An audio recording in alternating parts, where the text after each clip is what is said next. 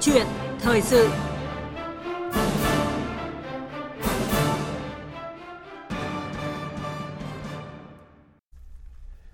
Thưa quý vị và các bạn, theo thống kê của Bảo hiểm xã hội Việt Nam, tính đến hết tháng 9 năm nay, số người tham gia bảo hiểm xã hội khoảng trên 17,5 triệu người, tăng 8.000 người so với năm ngoái.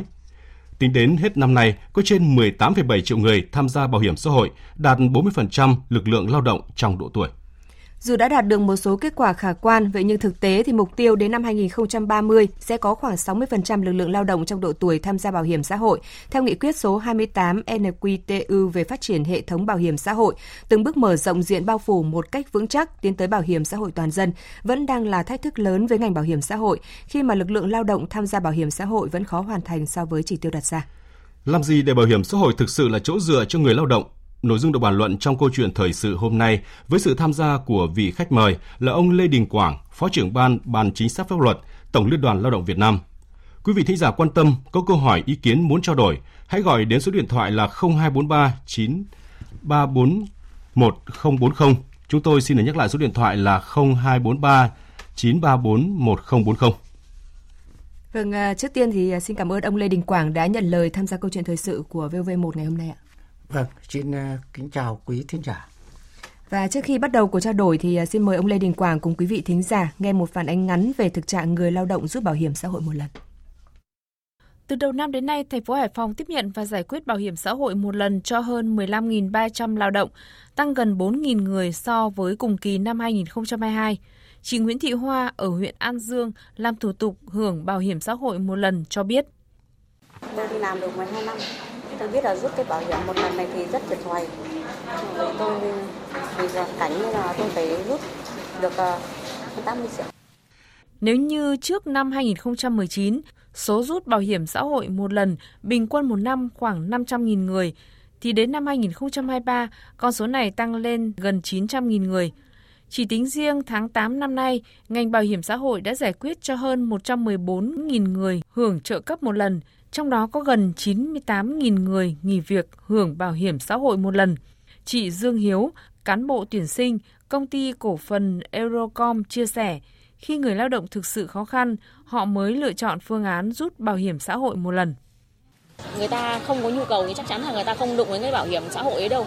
Tại vì em biết có những người đóng được mười mấy năm, gần đến tuổi về hưu để hưởng lương hưu rồi mà người ta vẫn làm thủ tục để rút bảo hiểm xã hội một lần. Như vậy chứng tỏ là người ta thật sự cần tiền thì người ta mới tính đến phương án cuối cùng là rút bảo hiểm xã hội một lần. Tại tỉnh Quảng Nam, thời gian gần đây số người xin hưởng bảo hiểm xã hội một lần cũng tăng cao hơn. Việc giữ chân người lao động tiếp tục tham gia bảo hiểm xã hội là công việc khá gian nan với ngành bảo hiểm xã hội lúc này. Ông Nguyễn Thanh Danh, Giám đốc Bảo hiểm xã hội tỉnh Quảng Nam chia sẻ, bên cạnh một số lao động thực sự cần tiền thì cũng không ít người lo sợ chính sách thay đổi nên đã đi rút bảo hiểm xã hội một lần. Một đến chính chúng ta hiện nay là làm thế nào mà kéo được mọi người vào cái lưới an sinh xã hội và duy trì càng nhiều càng tốt. Tuy nhiên thì nhiều năm thống kê lại thì vẫn cứ thấy rằng là cái số vào thì nó là ít hơn số ra. Chúng ta cũng làm mọi cách để thuyết phục, động viên và giữ lại cho họ. Mỗi người mình làm hồ sơ nhà một lần thì ít nhất chúng tôi có 3 cái chặng truyền thông. Thứ nhất là cái nơi nhà hồ sơ chúng tôi gặp được thuyết phục, sau chúng tôi thuyết phục qua điện thoại, sau đó chúng tôi thuyết phục qua tổ nhóm để cho người ta hiểu ý. Nhưng mà hiện nay có một cái tồn tại rất là phổ biến, đó là tâm lý đám đông. Mỗi người có thể họ hiểu, tuy nhiên là nhiều người họ ngồi lại thì lại có chuyện khác. Vâng, theo thống kê của Bảo hiểm xã hội Việt Nam thời gian qua thì tốc độ tăng trung bình của lượng người hưởng bảo hiểm xã hội một lần của năm sau luôn cao hơn năm trước khoảng 10% và tỷ lệ rút bảo hiểm xã hội một lần ngày càng tăng và tăng nhanh hơn so với tỷ lệ người tham gia bảo hiểm xã hội. Ngoài nguyên nhân kinh tế khó khăn rồi là thời gian tham gia bảo hiểm xã hội tối thiểu để hưởng lương hưu kéo dài hay là nỗi lo về những thay đổi trong chính sách bảo hiểm xã hội như là phản ánh chúng ta vừa nghe, thì còn nguyên nhân nào khác khiến người lao động từ chối tham gia vào hệ thống và lựa chọn nhận bảo hiểm xã hội một lần thưa ông Lê Đình Quảng? Có thể nói có rất là nhiều nguyên nhân dẫn đến tình trạng người lao động từ chối tham gia bảo hiểm xã hội và lựa chọn bảo hiểm xã hội một lần. Ngoài các cái nguyên nhân mà chúng ta vừa nghe thì có thể tôi nghĩ rằng còn rất là nhiều cái nguyên nhân. Ví dụ như là có thể khẳng định rằng là hệ thống chính sách bảo hiểm của chúng ta nó cũng có những cái cải thiện nhất định nhưng mà chưa thực sự hấp dẫn, linh hoạt, nên là chưa thu hút được đông đảo người lao động tham gia và gắn bó lâu dài với cái hệ thống bảo hiểm xã hội. Rồi một cái nguyên nhân nữa đó là do cái người lao động của chúng ta cũng chưa nắm rõ các cái thông tin và đặc biệt là những cái lợi ích của các cái chế độ bảo hiểm xã hội mà họ được hưởng, đặc biệt là chế độ bảo hiểm hưu trí. Bên cạnh đó, trong lúc đó thì có thể nói là cái công tác truyền thông, tuyên truyền của chúng ta cũng chưa làm tốt. Rồi ngoài ra thì cái tình trạng mà doanh nghiệp mà trốn đóng, chậm đóng, vi phạm pháp luật về bảo hiểm xã hội mà gây ảnh hưởng đến quyền lợi của người lao động, dẫn đến là cái người lao động cũng thấy nhiều cái hình ảnh như vậy thì thiếu cái niềm tin, bên cạnh những cái các cái nguyên nhân khác nữa, cho nên là từ đó họ thiếu cái tin tưởng vào cái chính sách, cũng tạo cho họ là không mặn mà, không để mà tham gia, cũng như họ rời khỏi cái hệ thống cái bảo hiểm xã hội để không gắn bó lâu dài. Tôi cho rằng là rất là nhiều nguyên nhân. Vâng. Ông cũng nói đến một cái nguyên nhân trong một số các nguyên nhân vừa đưa ra, đó là người lao động chưa hiểu đúng bản chất và tầm quan trọng của bảo hiểm xã hội về an sinh xã hội, rồi là về lợi ích trước mắt cũng như là lâu dài, không chỉ cho người lao động mà còn cả gia đình của họ.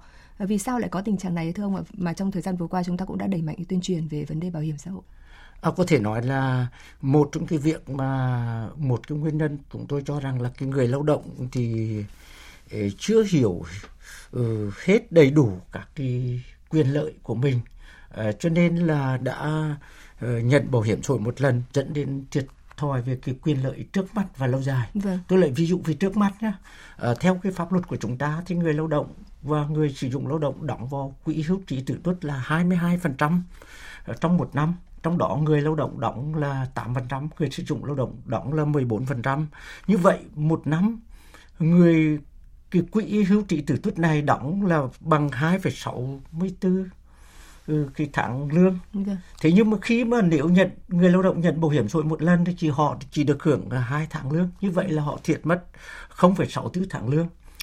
Đấy là trước mắt, nhưng mà về mặt đặc biệt về mặt lâu dài thì chúng ta thấy rằng là khi làm việc thì để được chúng ta đóng vào bảo hiểm xã hội, để khi về già thì để được hưởng cái chế độ hưu trí. Và như vậy nếu như chúng ta mà rút bảo hiểm xã hội một lần thì đồng nghĩa cái vì việc mà chúng ta không được hưởng cái chế độ hưu trí. Thống kê 6 năm vừa qua chúng ta thấy có khoảng trên 70% cái người rút bảo hiểm xã hội một lần là không quay trở lại hệ thống. Được. Đồng nghĩa là họ không được hưởng cái chế độ hưu trí. Và chúng ta thấy là hưu trí là một cái chế độ rất là tốt để bảo đảm an sinh, giảm cái gánh nặng cho cả người lao động và gia đình và xã hội khi mà người lao động đến hết tuổi lao động. Và chúng ta đặc biệt rằng là nếu như chúng ta để lại được hưởng cái chế độ hưu trí thì ngoài cái được mức lương hưu trí hàng tháng, chúng ta còn được bảo hiểm y tế, rồi bảo chế độ tử tuất, rồi là và chúng ta biết rằng là cái tiền lương có thể có những cái người lao động thấp, nhưng mà chúng ta lại được hàng năm được điều chỉnh theo cái chỉ số giá tiêu dùng và cũng như cái tốc độ để đảm bảo cái tiền lương thực tế cho những người về hưu được cải thiện theo cái đảm bảo cái cuộc sống của họ. Như vậy thì rất là tốt. Nếu như người lao động hiểu được những cái điều này thì tôi tin rằng họ sẽ có cái hành xử tốt hơn để trong cái lựa chọn tránh cái trường hợp là rút bảo hiểm xã hội một lần khi không cần thiết. Vâng. Với con số 70% người lao động rút bảo hiểm xã hội một lần không quay trở lại hệ thống bảo hiểm xã hội như ông vừa nêu thì đã đặt ra thách thức như thế nào đến việc mở rộng diện bao phủ bảo hiểm xã hội cũng như là mục tiêu đảm bảo an sinh xã hội thưa ông? Chúng ta biết rằng là cái an sinh xã hội, đặc biệt là bảo hiểm xã hội là một cái quyền của người lao động đã được khẳng định ở trong cái hiến pháp năm 2013. Vâng. Và cái thể chế hạ cái quyền này thì nghị quyết 28 của Ban Chấp hành Trung ương khóa 12 về cải cách chính sách bảo hiểm xã hội thì đã đề ra cái mục tiêu là cải cách bảo hiểm xã hội để bảo hiểm xã hội thực sự là một cái trụ cột chính của hệ thống an sinh xã hội, và khẳng định là chúng ta từng bước mở rộng vững chắc diện bao phủ bảo hiểm xã hội hướng tới mục tiêu bảo hiểm xã hội toàn dân. Như vậy tôi nhắc lại là hướng tới bảo hiểm xã hội toàn dân mới đảm bảo được cái an sinh xã hội. Và để thực hiện cái mục tiêu này thì nghị quyết 28 cũng xác định những cái mục tiêu rất là cụ thể. Ví dụ như đến năm 2025 thì chúng ta phải phấn đấu để có khoảng 45% lực lượng lao động trong độ tuổi là tham gia bảo hiểm xã hội. Và đến năm 2030 con số này là phải 60%. Như vậy thì Thế mà như hiện nay của chúng ta, theo cái số liệu mà chúng tôi nắm được thì đến nay chúng ta chỉ mới khoảng gần là 40% lực lượng lao động. Thì rõ ràng là cái việc mà mở rộng cái đối tượng này, chúng ta thấy trong cái bối cảnh chúng ta phát triển để đạt được con số này thì phải cái người tham gia thì phải là cái tăng tốc độ lên mới đạt được. Nhưng mà đồng thời cái người rút ra cũng phải giảm đi. Nhưng mà đây là chúng ta đang thách thức là người tham gia cũng đang khó khăn. Và lại bên cạnh đó là cái việc mà là số người rút bảo hiểm xã hội một lần mà không quay trở lại hệ thống như chúng ta vừa biết ấy, thì như vậy là một cái thách thức rất lớn đến cái chính sách an sinh mà Đảng và Nhà nước chúng ta đã xác định. Vâng. Như vậy là rõ ràng là cái hệ thống an sinh xã hội của chúng ta nếu với cái con số thống kê như vậy thì là cũng chưa thực sự là bền vững được, không thưa ông ạ? Đúng rồi, rõ ràng là chưa bền vững. Chúng tôi thấy là thống kê 6 năm vừa rồi thì chúng ta thấy rằng là cái tốc độ tăng người tham gia bảo hiểm xã hội vào khoảng 5 đến 6% một năm. Trong lúc đó, tốc độ mà trung bình ấy, người nhận bảo hiểm xã hội một lần là vào khoảng trên 12%. Như vậy là có thể nói rằng là số lượng cái người mà ra, có những, đặc biệt là những năm gần đây, số người vào chúng ta phát triển được so với số người ra khỏi hệ thống là nó tương đương nhau. Chứ rõ ràng là không bền vững rồi. Dạ vâng. Và cùng bàn luận về câu chuyện này thì chúng tôi đã nhận được ý kiến của thính giả. Xin chào thính giả. Vâng ạ. Vâng. Thính giả có thể giới thiệu tên và thính giả muốn đặt câu hỏi như thế nào với khách mời ạ? Vâng, thưa biên tập viên và thưa vị khách mời, tôi là Phan Bá Bường, ở 71 tuổi, ở xã Việt Sơn, huyện Vĩnh Tường, tỉnh Vĩnh Phúc. Về cái chương trình mà nhà đài đang phát thì là tôi cũng đã nghe rất nhiều ở trên đài và đặc biệt là ở Quốc hội họp bạc về vấn đề này. Thế thì tôi có ý kiến như thế này và đề nghị vị khách mời cho ý kiến thêm.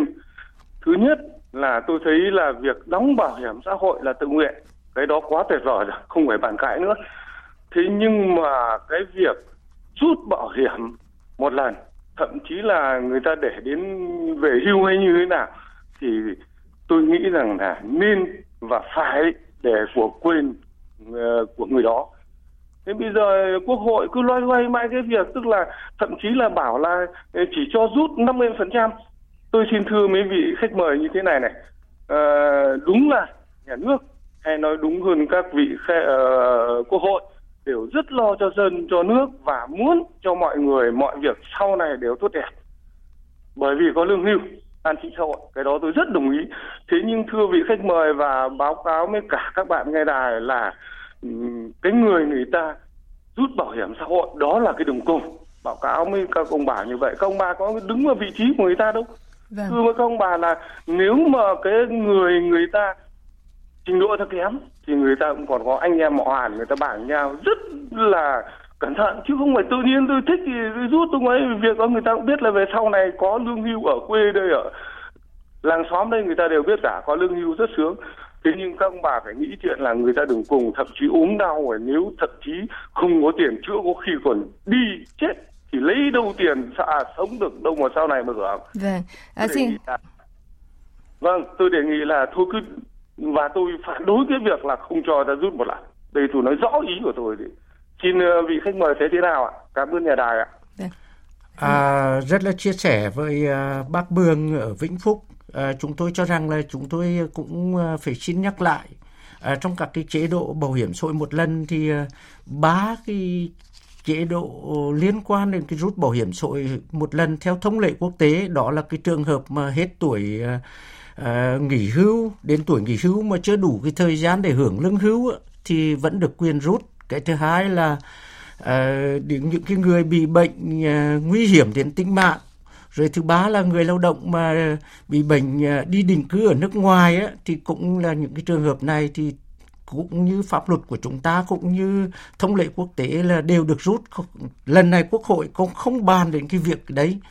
Cái bàn vấn đề này là chỉ bàn đến cái việc mà người lao động nghỉ việc 62 tháng không tham gia bảo hiểm xã hội bắt buộc, bảo hiểm tự nguyện, thì có đưa ra một cái phương án là trong phương án thứ hai là cho hưởng được rút 50% cho được hưởng cái số đó, nhưng mà số còn lại thì phải để lại để được hưởng. Chúng ta phải được hiểu thế chứ không phải là người lao động mất.